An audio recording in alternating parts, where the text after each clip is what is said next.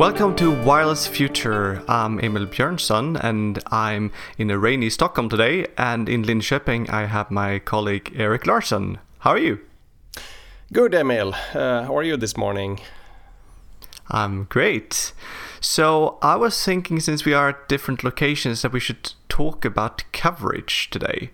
So, in particular, coverage without beamforming. So, I was planning to st- ask you some questions. So, uh, what does coverage mean to you? So, absolutely, coverage. I mean, so coverage in a way is being able to reach out, right, with wireless comms. Mm. And you can think of it like mathematically that, you know, if you drop a pin at random on a map, what is the probability that you will have some pre specified uh, level of quality of service, say? Uh. More broadly, or colloquially speaking, I think coverage is all about making the customers happy for, for the operators, mm. right? I mean, in fact, covering the cell edges is the difficult thing in wireless communications. If you stand and you gaze at the tower and you see it in, in, in you know close by or in line of sight, then coverage isn't a big deal. But if you're far away, or if you're behind some, I don't know, you're in the basement of a house or something, you don't even have to be far away geographically, right? But that's when it becomes difficult.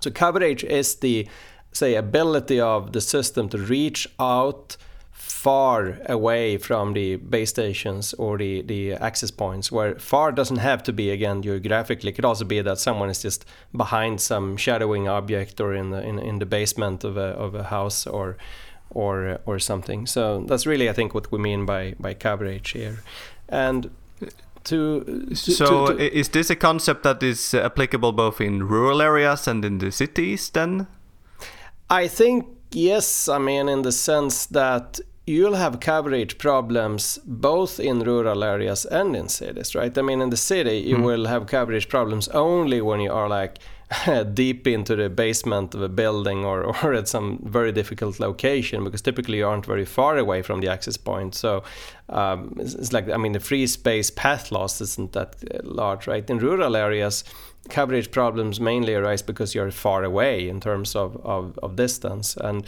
really, I mean, to cover an area, either you have to spend a lot of power at your transmitter to, to reach out, or you have to focus that power spatially somehow, beamform it in, in, in the direction where you know that your, your users are located, right? So, I mean, these are the only ways of really achieving coverage. But then maybe your question is also whether, you know, we speak of, because there are, in, in wireless comms, there are two limiting well there are several major and limiting impairments but two mm. impairments at least are thermal noise to make the received power high enough in relation to the thermal noise and the second is to make the received useful power high enough in relation to interference and when we speak of coverage then very often we really mean to win over the noise, right? I mean, in, in dense mm. deployments in, in, cities, like you said, there'll be a lot of interference that typically is the dominating uh, limitation.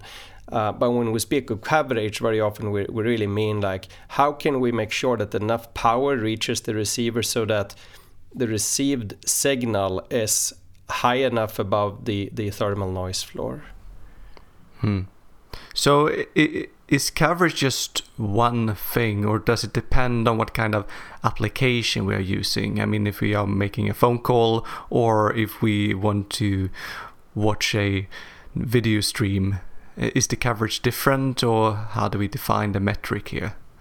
Yeah, that's a great point. I mean, obviously, you know, we can define quantitative metrics. Like if, if we are using, uh, say, a cell phone only to make phone calls, then it will be like binary. Either the call goes through or it doesn't, right? But if you're streaming video, then it could be that, well, if you have very good coverage, you could get HD quality, say, or, or full HD or something else.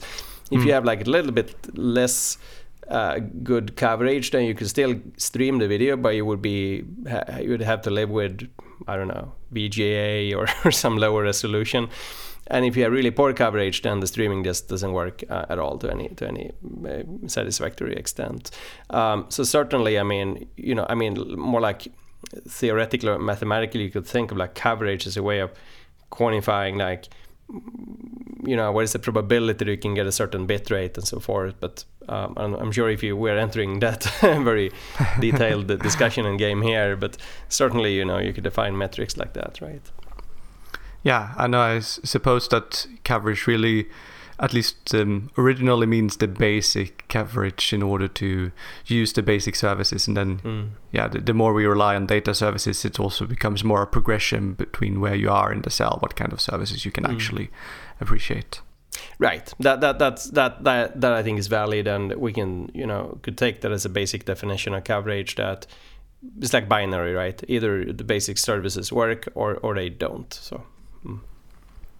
So uh, you were mentioning that instead of just uh, uh, like sending out a lot of power, we could beamform the signals in a focused manner. Mm. So if we should beamform signals, I suppose we need to know where we should focus the signals, right?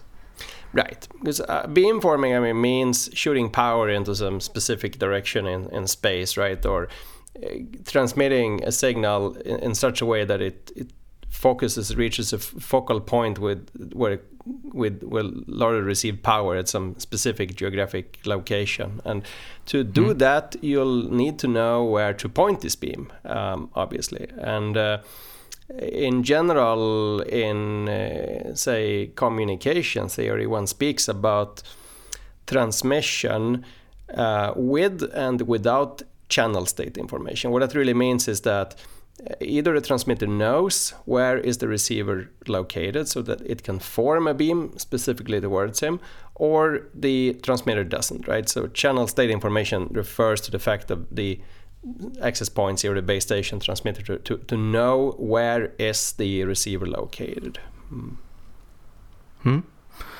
So yeah, then we have two different categories then to talk about. So let's start with the case when you have channel state information uh, how do, do the beamforming work in that case? How so do you obtain you, it? yeah, so if you if the transmitter or the base station here then has channel state information, that, that means that it knows where the receiver is located. Huh?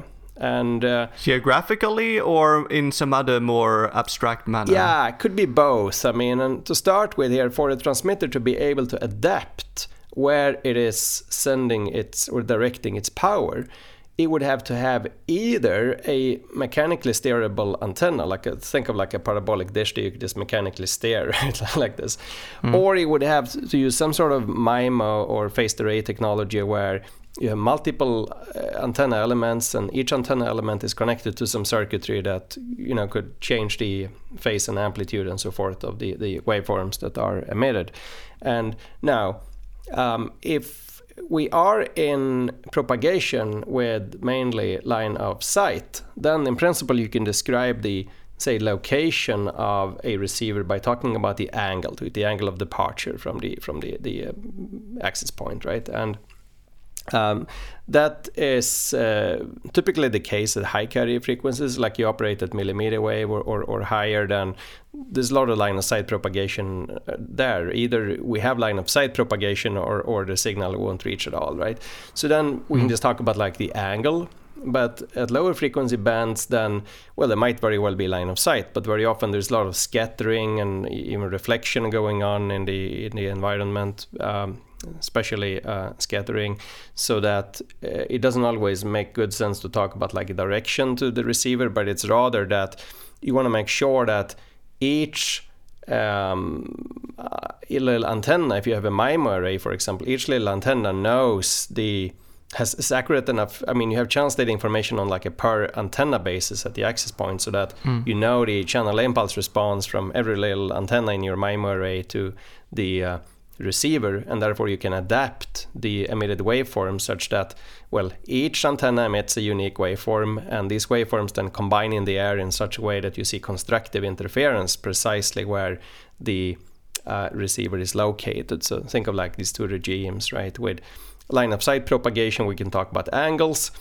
Non-line of sight propagation with a lot of scattering then instead we have to talk about channel impulse responses uh, per MIMO antenna at the access point and adapt the transmission uh, based on that.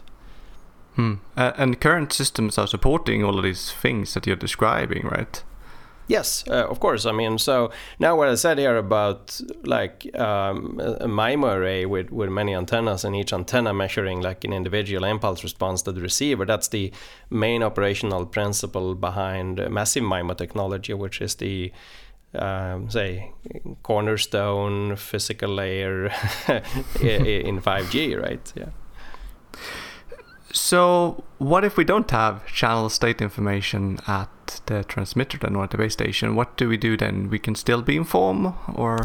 Yeah, so I mean, so here's the thing, right? If you if the uh, access point doesn't have channel state information, so it doesn't know in a line of sight scenario, it doesn't know what direction the the target or the, the receiver is located, and in the non-line of sight scenario it doesn't know these impulse responses or anything. So well then you can't beamform right? I mean you could beamform like at, in some random direction or in some fixed predetermined direction but you wouldn't know whether or not you'd hit your your um, receiver because you don't know where the receiver is located.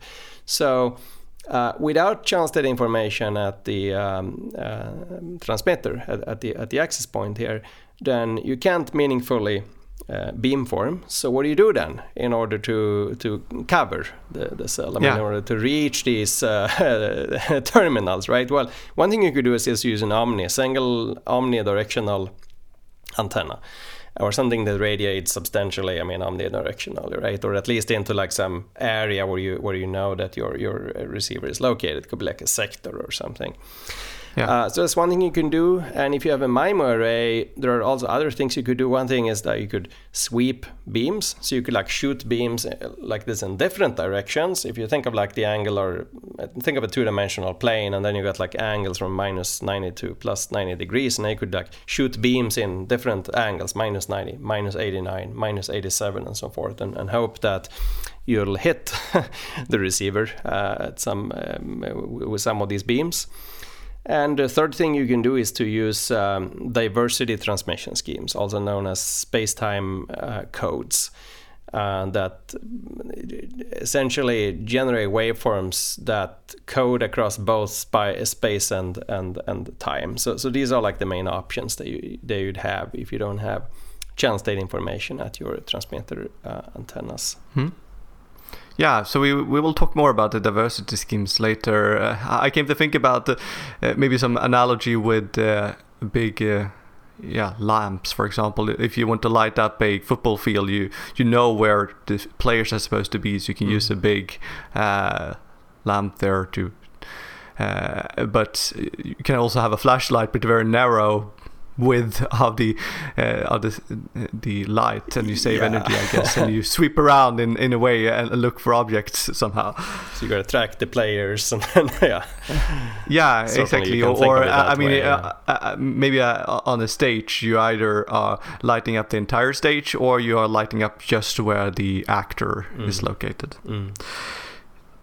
Okay, so a lot of people are talking about 6G now, uh, and in particular, perhaps uh, we have previous episodes about going up in the frequencies towards terahertz bands or things like that. So, in general, then, is this coverage issues changing as we are changing the wavelength of the signals, uh, or uh, is it the same old physics all along?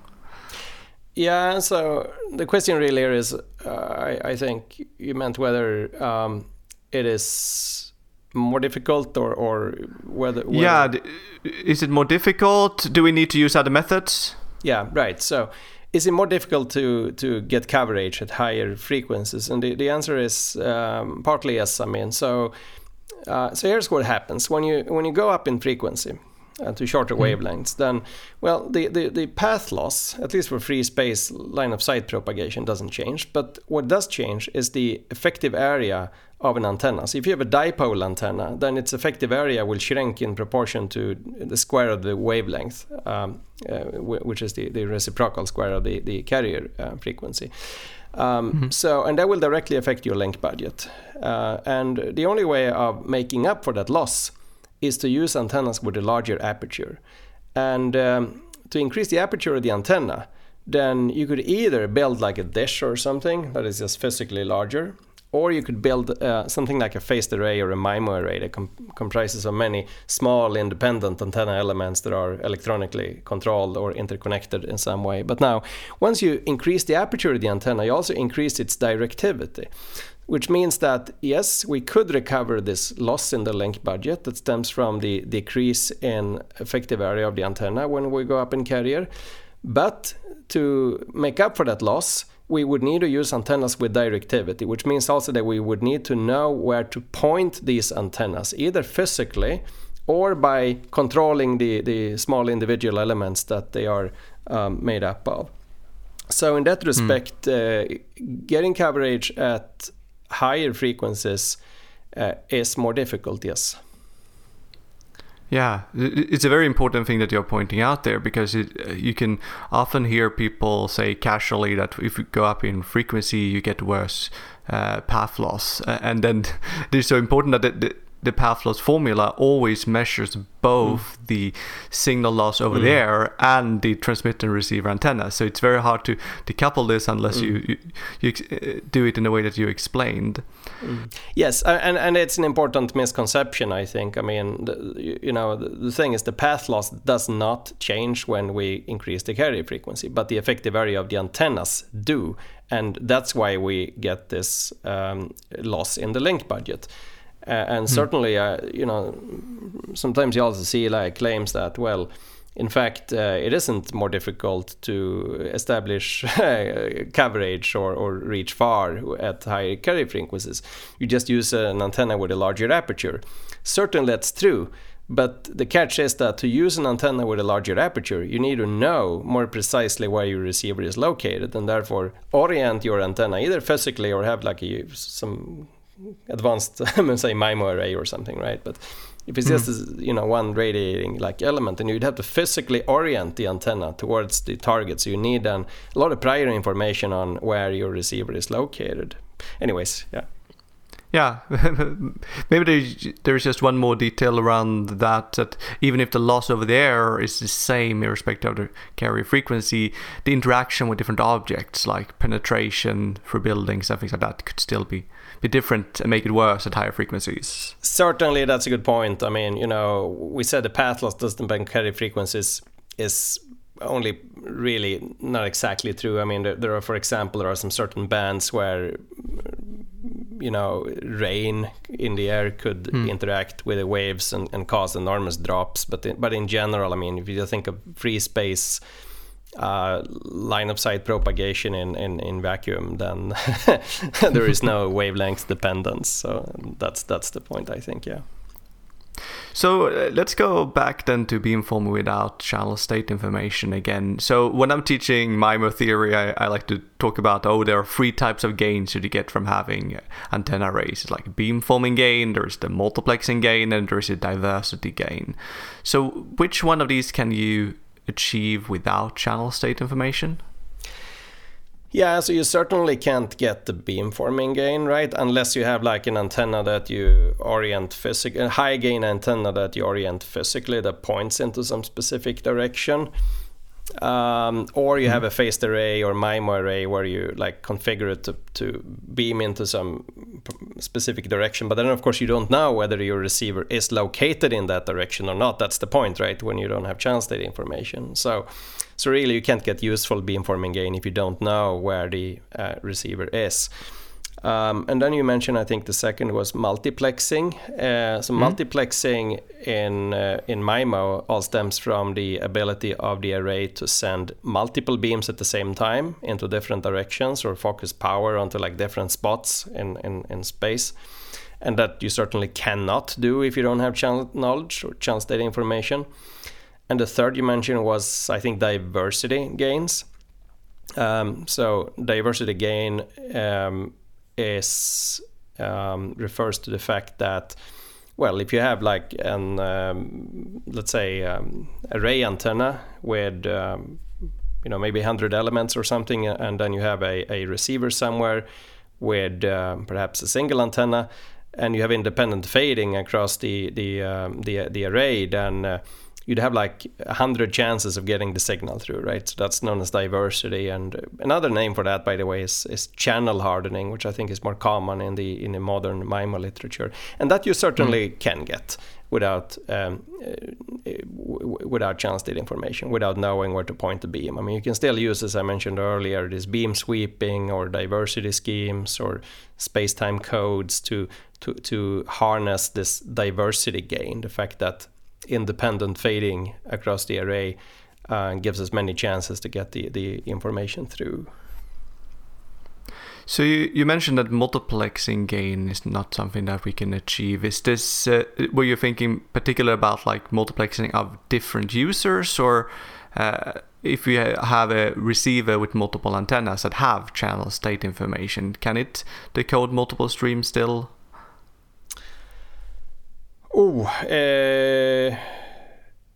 you could. I mean, you could of course think of a uh, no you could send multiple streams if the receiver had multiple antennas. That is certainly correct. I mean you'd have a point-to-point mimo channel then essentially. Is that what you mean? Yeah. Then i guess the difficulty will be to how to know how to encode it so that you can actually decode the signals but yes i suppose I you mean, can in, in, in use a bad I mean, yeah, you could exactly. I mean, you could send multiple streams, but really, to get any performance out of it, you would need this channel state information. Yeah. So, um, traditional base station before, maybe 4G or 5G, were this uh, high gain kind of antennas that. Uh, we might not call it beam forming, but they're still forming a very directive antenna mm. uh, beam uh, towards maybe it's uh, going down towards the ground, not up into the air, and then it's supposed to fill a sector. Uh, and I think one of the engineering problems that you come across then is that you you put it on a rooftop or in a mast, and you choose your um, tilting and uh, yeah, mm. horizontal and vertically. And mm. is that a kind of like predefined beam forming where you can still uh, try to tilt it so you get the best coverage?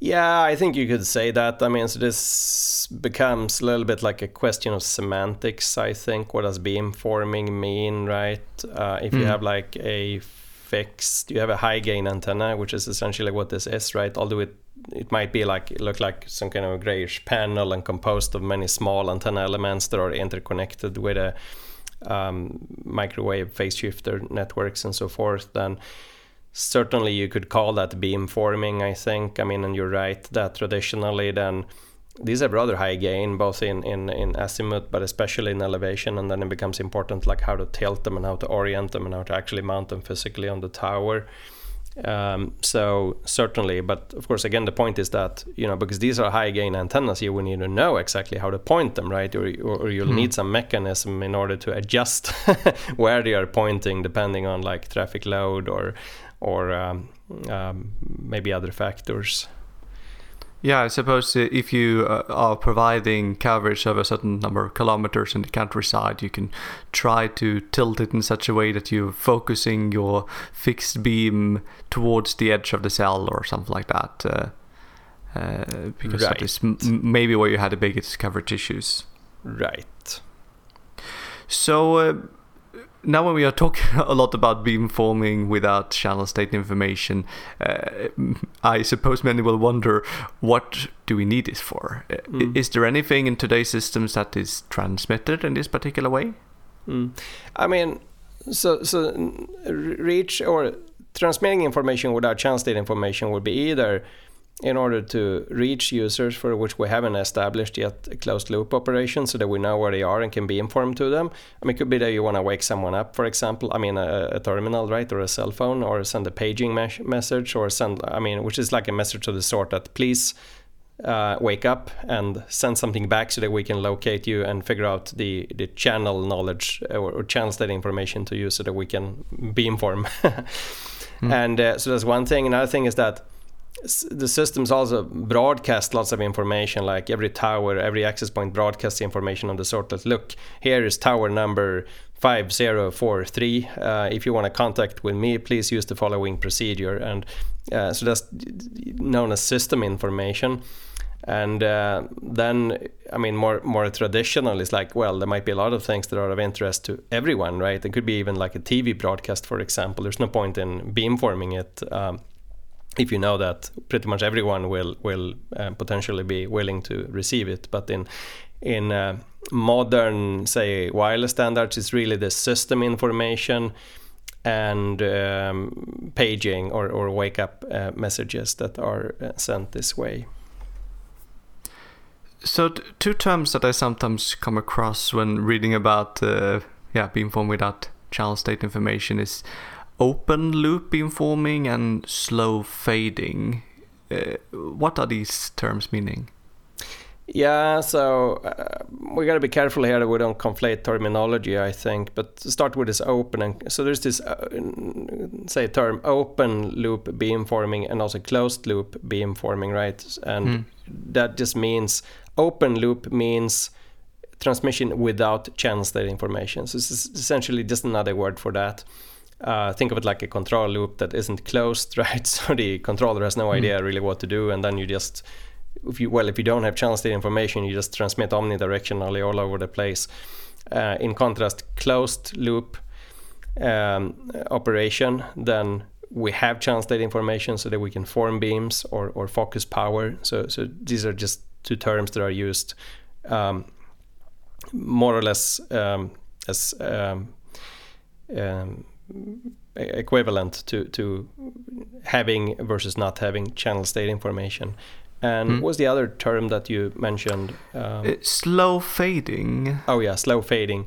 Oh um, yeah, so that one I think is so slow fading. I think is one of the terms that's very often being misused because in mm. we teach wireless comms, right, and we talk about fading as a phenomenon, and fading has is composed of two um, parts. There's the large scale fading, which includes like path loss and, and shadowing in a very typically slowly. And then there is the small scale fading which is like Rayleigh fading and so forth. And i rather prefer to talk about large scale and small scale fading uh, than slow or, or, or fast. Slow slow just refers to how fast does it vary right? And that depends on like how fast is your terminal is moving and all that. Um, mm. yeah. So maybe that's what what you meant here. yeah, no, I think in some cases slow fading is also used um, as the scenario where you sort of transmit uh, there you only see one channel realization uh, and uh, the receiver i guess in textbooks it's sometimes used where you the receiver knows a channel the transmitter doesn't know the channel uh, but there's just one realization and you need to use outage measures in order to Oh yeah, I see what you're after here. So that's true. Uh, sometimes we'll talk about fast and slow fading in in um, let's say more information theoretic uh, context mm. or notion, where fast fading means that we have a code word and uh, it's it sees many or like an infinite number but at least many different channel realizations right? So there's a code that spans across many different channel realizations. We talk about slow fading is like well each code word sees only a single realization of the randomness uh, in the channel. And so so that that, that certainly and, and, and that's a i think uh, good and legitimate use of, the, of that terminology certainly. Mm. So, uh, is there anything in between the case with no CSI and perfect channel state information? Could we have some partial information or know something about the group of users or, yeah, other other yeah. cases? Right. So certainly yes. I mean, for one thing, you might have like partial channel state information, which means you know something about the receiver where they are. Um, it could be like i mean in, in the most elementary form it could be that you know that the receivers are in some kind of sector or some limited geographical area right and if you have that sort of information then even a fixed high gain antenna if you tilt it and point it appropriately that would do good you know i mean that would like make the best use out of this limited channel state information that you, that you have so certainly mm. you might know something, but not exactly the angles or, or directions and, and locations and so forth. And you could exploit that knowledge to do some kind of maybe not exactly beamforming, but still some kind of partly directional transmission at least. And the other thing is that there are also situations where uh, a single beam might be good for more than one receiver at a time, even for a transmission of like dedicated information, right? And that's known as multicasting. So say, for example, that in, in, in a cell there are several users out there who, who are interested in receiving uh, the same TV show or, or something that's going on in real time. So then, mm. well, rather than just pretending we don't have channel state information at all and just broadcasting omnidirectionally, we could form a beam which is good for many users at the same time. And this is possible with, for example, this can be done with massive MIMO technology. And one trick that can be used here is to use a shared pilot so that this becomes a bit technical now, but this is like the transmitter array at the access point then obtains not channel state information to a single one of these receivers, but rather a linear combination of the channel eh, impulse responses to all of them. And then when it later beam forms, it's like shooting multiple small beams at the same time, which then reach these um, receivers that are interested in, in receiving the very same data stream. So certainly, um, this is a whole world of, of research and development, of course, to refine. I mean, the sort of protocols, but um, in, in, general terms, uh, exactly like you said, uh, one could exploit also partial information about the, the channels. Yeah, and I think you're also raising an important point there that when people like you and me are talking about beam forming, we are not meaning that we necessarily send a focused angular beam like a flashlight in a particular direction, but more in a generalized form that we transmit with a certain directivity meaning that uh, yeah as you mentioned we focus a signal at one location or at a multitude of locations and we design the transmission. So we get that focusing. We're not so uh, much caring about how the signal look like close to the transmitter whether it looks focused there as long as it reaches the, the location where we want it to be. Mm. so in the beginning you talked about the beam sweeping, I guess, and also diversity schemes. Uh, I was thinking we could um, go in a little bit more detail on this. Uh, uh, how are these relate to each other? Is one better than the other? Mm. Yeah, so so let's see. Let's recap. So beam sweeping sweeping meant that you shoot like a beam first at minus ninety, and then at minus eighty nine, and then minus eighty eight degrees, and so forth, right? And mm-hmm. diversity mm-hmm. scheme, they're also called a space time code, is more that you you create some set of waveforms that are individual for each antenna, and you transmit these waveforms and hope that the effective radiation you, you your transmission you get is omnidirectional, right? Um, so in a way, it's like beam sweeping is a special case of space-time coding or of a diversity scheme. You can think of beam sweeping as a repetition code, more or less, that you you send some piece of information in direction minus 90 degrees, and then you send the same piece of information in minus 89 degrees, and so forth, and hope that well, at least some of these uh, beams are, are, are useful and will reach the receiver. So in that respect, uh, diversity schemes and space-time codes are much more general and therefore better in general, right? Mm. Uh, there's one thing though here which is slightly more subtle and um, but still important, and that is that for with a diversity scheme, it might be that the, the space-time code you send code over a substantial period of, of time, and then the receiver has to be awake over all that time and listen and integrate coherently. So integrate here means like collecting samples and combining them coherently in phase in some manner. Whereas with, with beam sweeping, it's really enough that at a very little instant in time where the beam hits the receiver that it can listen during that very little instant in time and decode something. And then when the beam is beams are sent in other directions then that receiver isn't illuminated at all. And it doesn't matter whether whether it is eh, eh, asleep or whether it i mean it doesn't have to integrate samples combine samples coherently or anything. So so there are some advantages to beam sweeping over uh, space-time coding, although fundamentally, if we assume that the receivers are sufficiently capable, then space-time coding is always better than beam sweeping.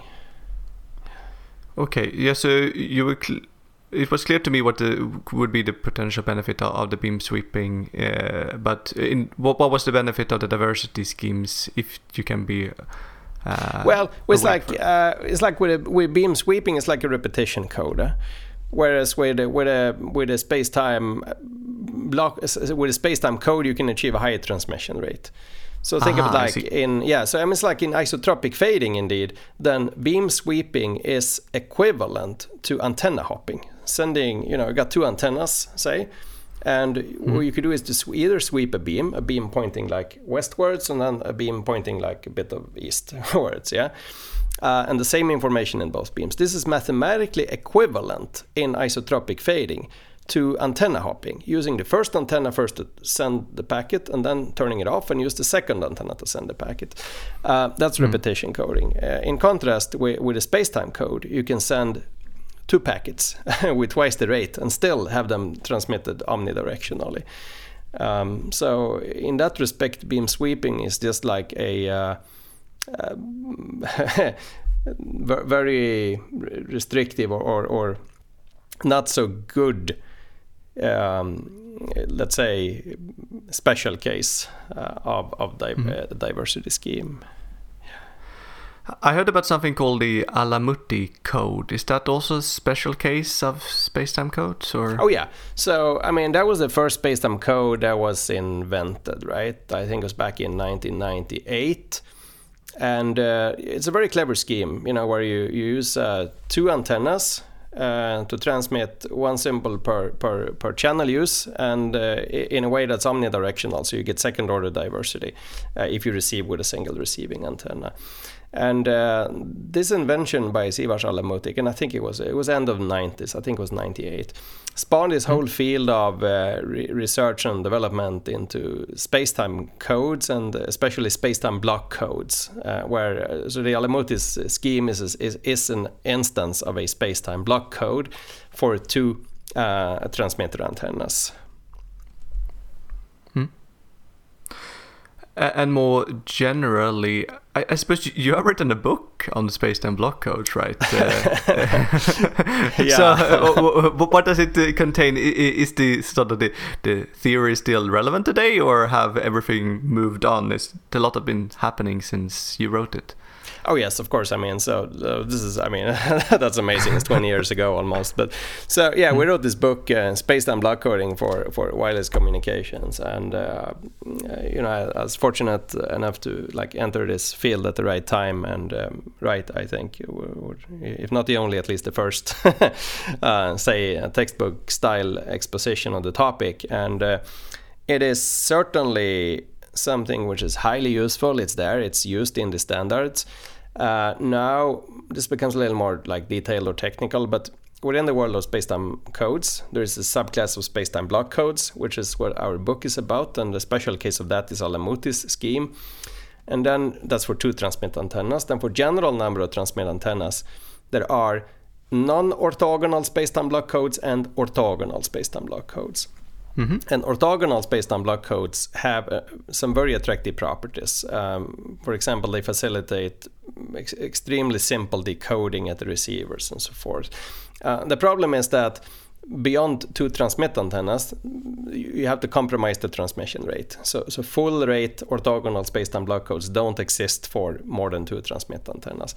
So beyond what's in, in, in, in the book that we wrote, and I mean in, in subsequent research, where well I more or less left the field after that, but uh, others have, have continued. Then uh, lots of their research was like focused on to finding orthogonal codes with with a better rate than what was um, previously known, uh, and I, I think it is probably fair to say that the what remains from the field and which is like truly most useful is some of these now some of these orthogonal codes certainly definitely the Alamouti's uh, scheme for for two antennas but also uh, well some non-orthogonal codes that have been developed later on and that have a lot higher decoding complexity than the orthogonal codes but still like manageable right? So it's possible to win back some of this loss in transmission rate by spending more computational power on the decoding and uh, uh, so it was a highly vibrant field like 20 years ago and uh, but it, but it, it, and it did result in some things that are fundamentally extremely useful and are in there in, in the systems and standards uh, that we are building today. Yeah, I was thinking that during this almost 20 years, the uh, capabilities of handsets must have been improved tremendously so that some of these uh, seemingly more complicated things might be easy to, to implement today. Absolutely. Although it's also true that I mean you'll you'll always have you'll always push always push the boundaries right in terms of what you can build and now there's this talking about Internet of Things and so forth, where you build potentially very simple devices that just can't afford to run complicated nonlinear decoding algorithms. And there's always going to be this trade-off. I mean, we built something that's very low power and, and uh, very computationally efficient, and you, you still need schemes that can be decoded at low, at low complexity. So. Mm. So uh, I suppose one of the uh, requirements to use the space-time block code is that you have a transmitter with multiple antennas. And uh, nowadays, when we uh, have 32, 64 antenna massive MIMO arrays, are these um, space-time codes scalable in the sense that we can apply them in those cases? Has there been some evolution around that? Mm. Yeah, I mean they certainly scale, uh, right? So there's no there's not like a real issue around that, but what is a bit of an issue though is that for these diversity schemes of space-time codes and space-time block codes in particular to be useful, uh, the receiver will have to estimate the, the, the, downlink channel in order to detect the symbols or, the, or, or to decode. Mm. And that in turn will require downlink pilots. And uh, that is an issue if you have a lot of antennas because the, the amount of time ah. frequency resources required for downlink pilot transmission scales in proportion to how many antennas you have at your, your access point, right? So there has been some developments in that field. In fact, um, uh, well, one of my students the other year also uh, did some papers and, and uh, defended a dissertation on this topic. So um, there's been uh, um, there's been developments uh, which are, are like tailored to how to make these diversity schemes and space-time block codes in particular um, adapted and useful for the massive MIMO setup where we have like a hundred, maybe even hundreds of, of transmitter antennas and therefore can't afford to to send pilots in the downlink, uh, right? I mean, and of, of course this issue with not being able to afford pilots in the downlink is a is a big deal, quite generally speaking, in MIMO, as we have talked many mm. times. Uh, I mean, you and me, and also written a lot about, uh, and it's one of the fundamental reasons for why. Uh, TDD operation is superior to FDD operation, for example, in, in, in, massive MIMO systems, right? But that is one thing here also that uh, one has to consider when applying uh, space-time codes in this context. Yeah. Hmm.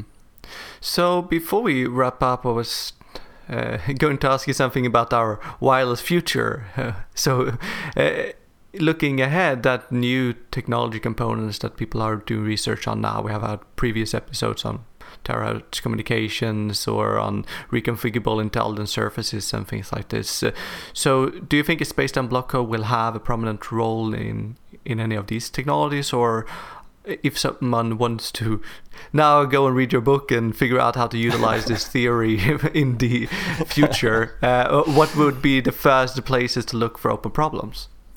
Yeah, good question. I mean, the short answer is yes, definitely. I mean, why? Because this issue of being able to meaningfully transmit when you don't have channel state information will always be there in, in any future wireless system. And as, as soon as we have like a transmitter which is capable of coherent transmission from multiple antennas, then well, space-time codes are there as the basic enabling technology for, for, for achieving omnidirectional transmission with diversity and so forth. And I think that's probably also true in the context whenever, I mean, if you have reflecting surfaces in the environment, I'm sure there are many new things you can discover and optimize and so forth. And for terahertz, I'm not ex- entirely sure what I mean, as long as we have a coherent MIMO array, then the issues from a COM theoretic perspective aren't really very different from at lower frequencies.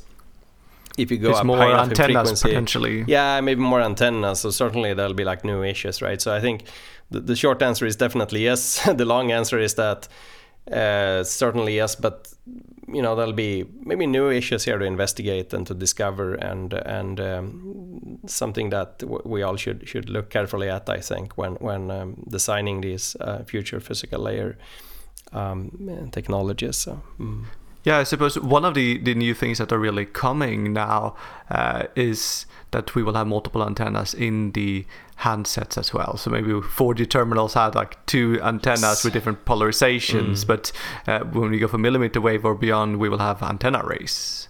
Yes, good are, point. Are the spacetime yeah. codes usable in those situations as well?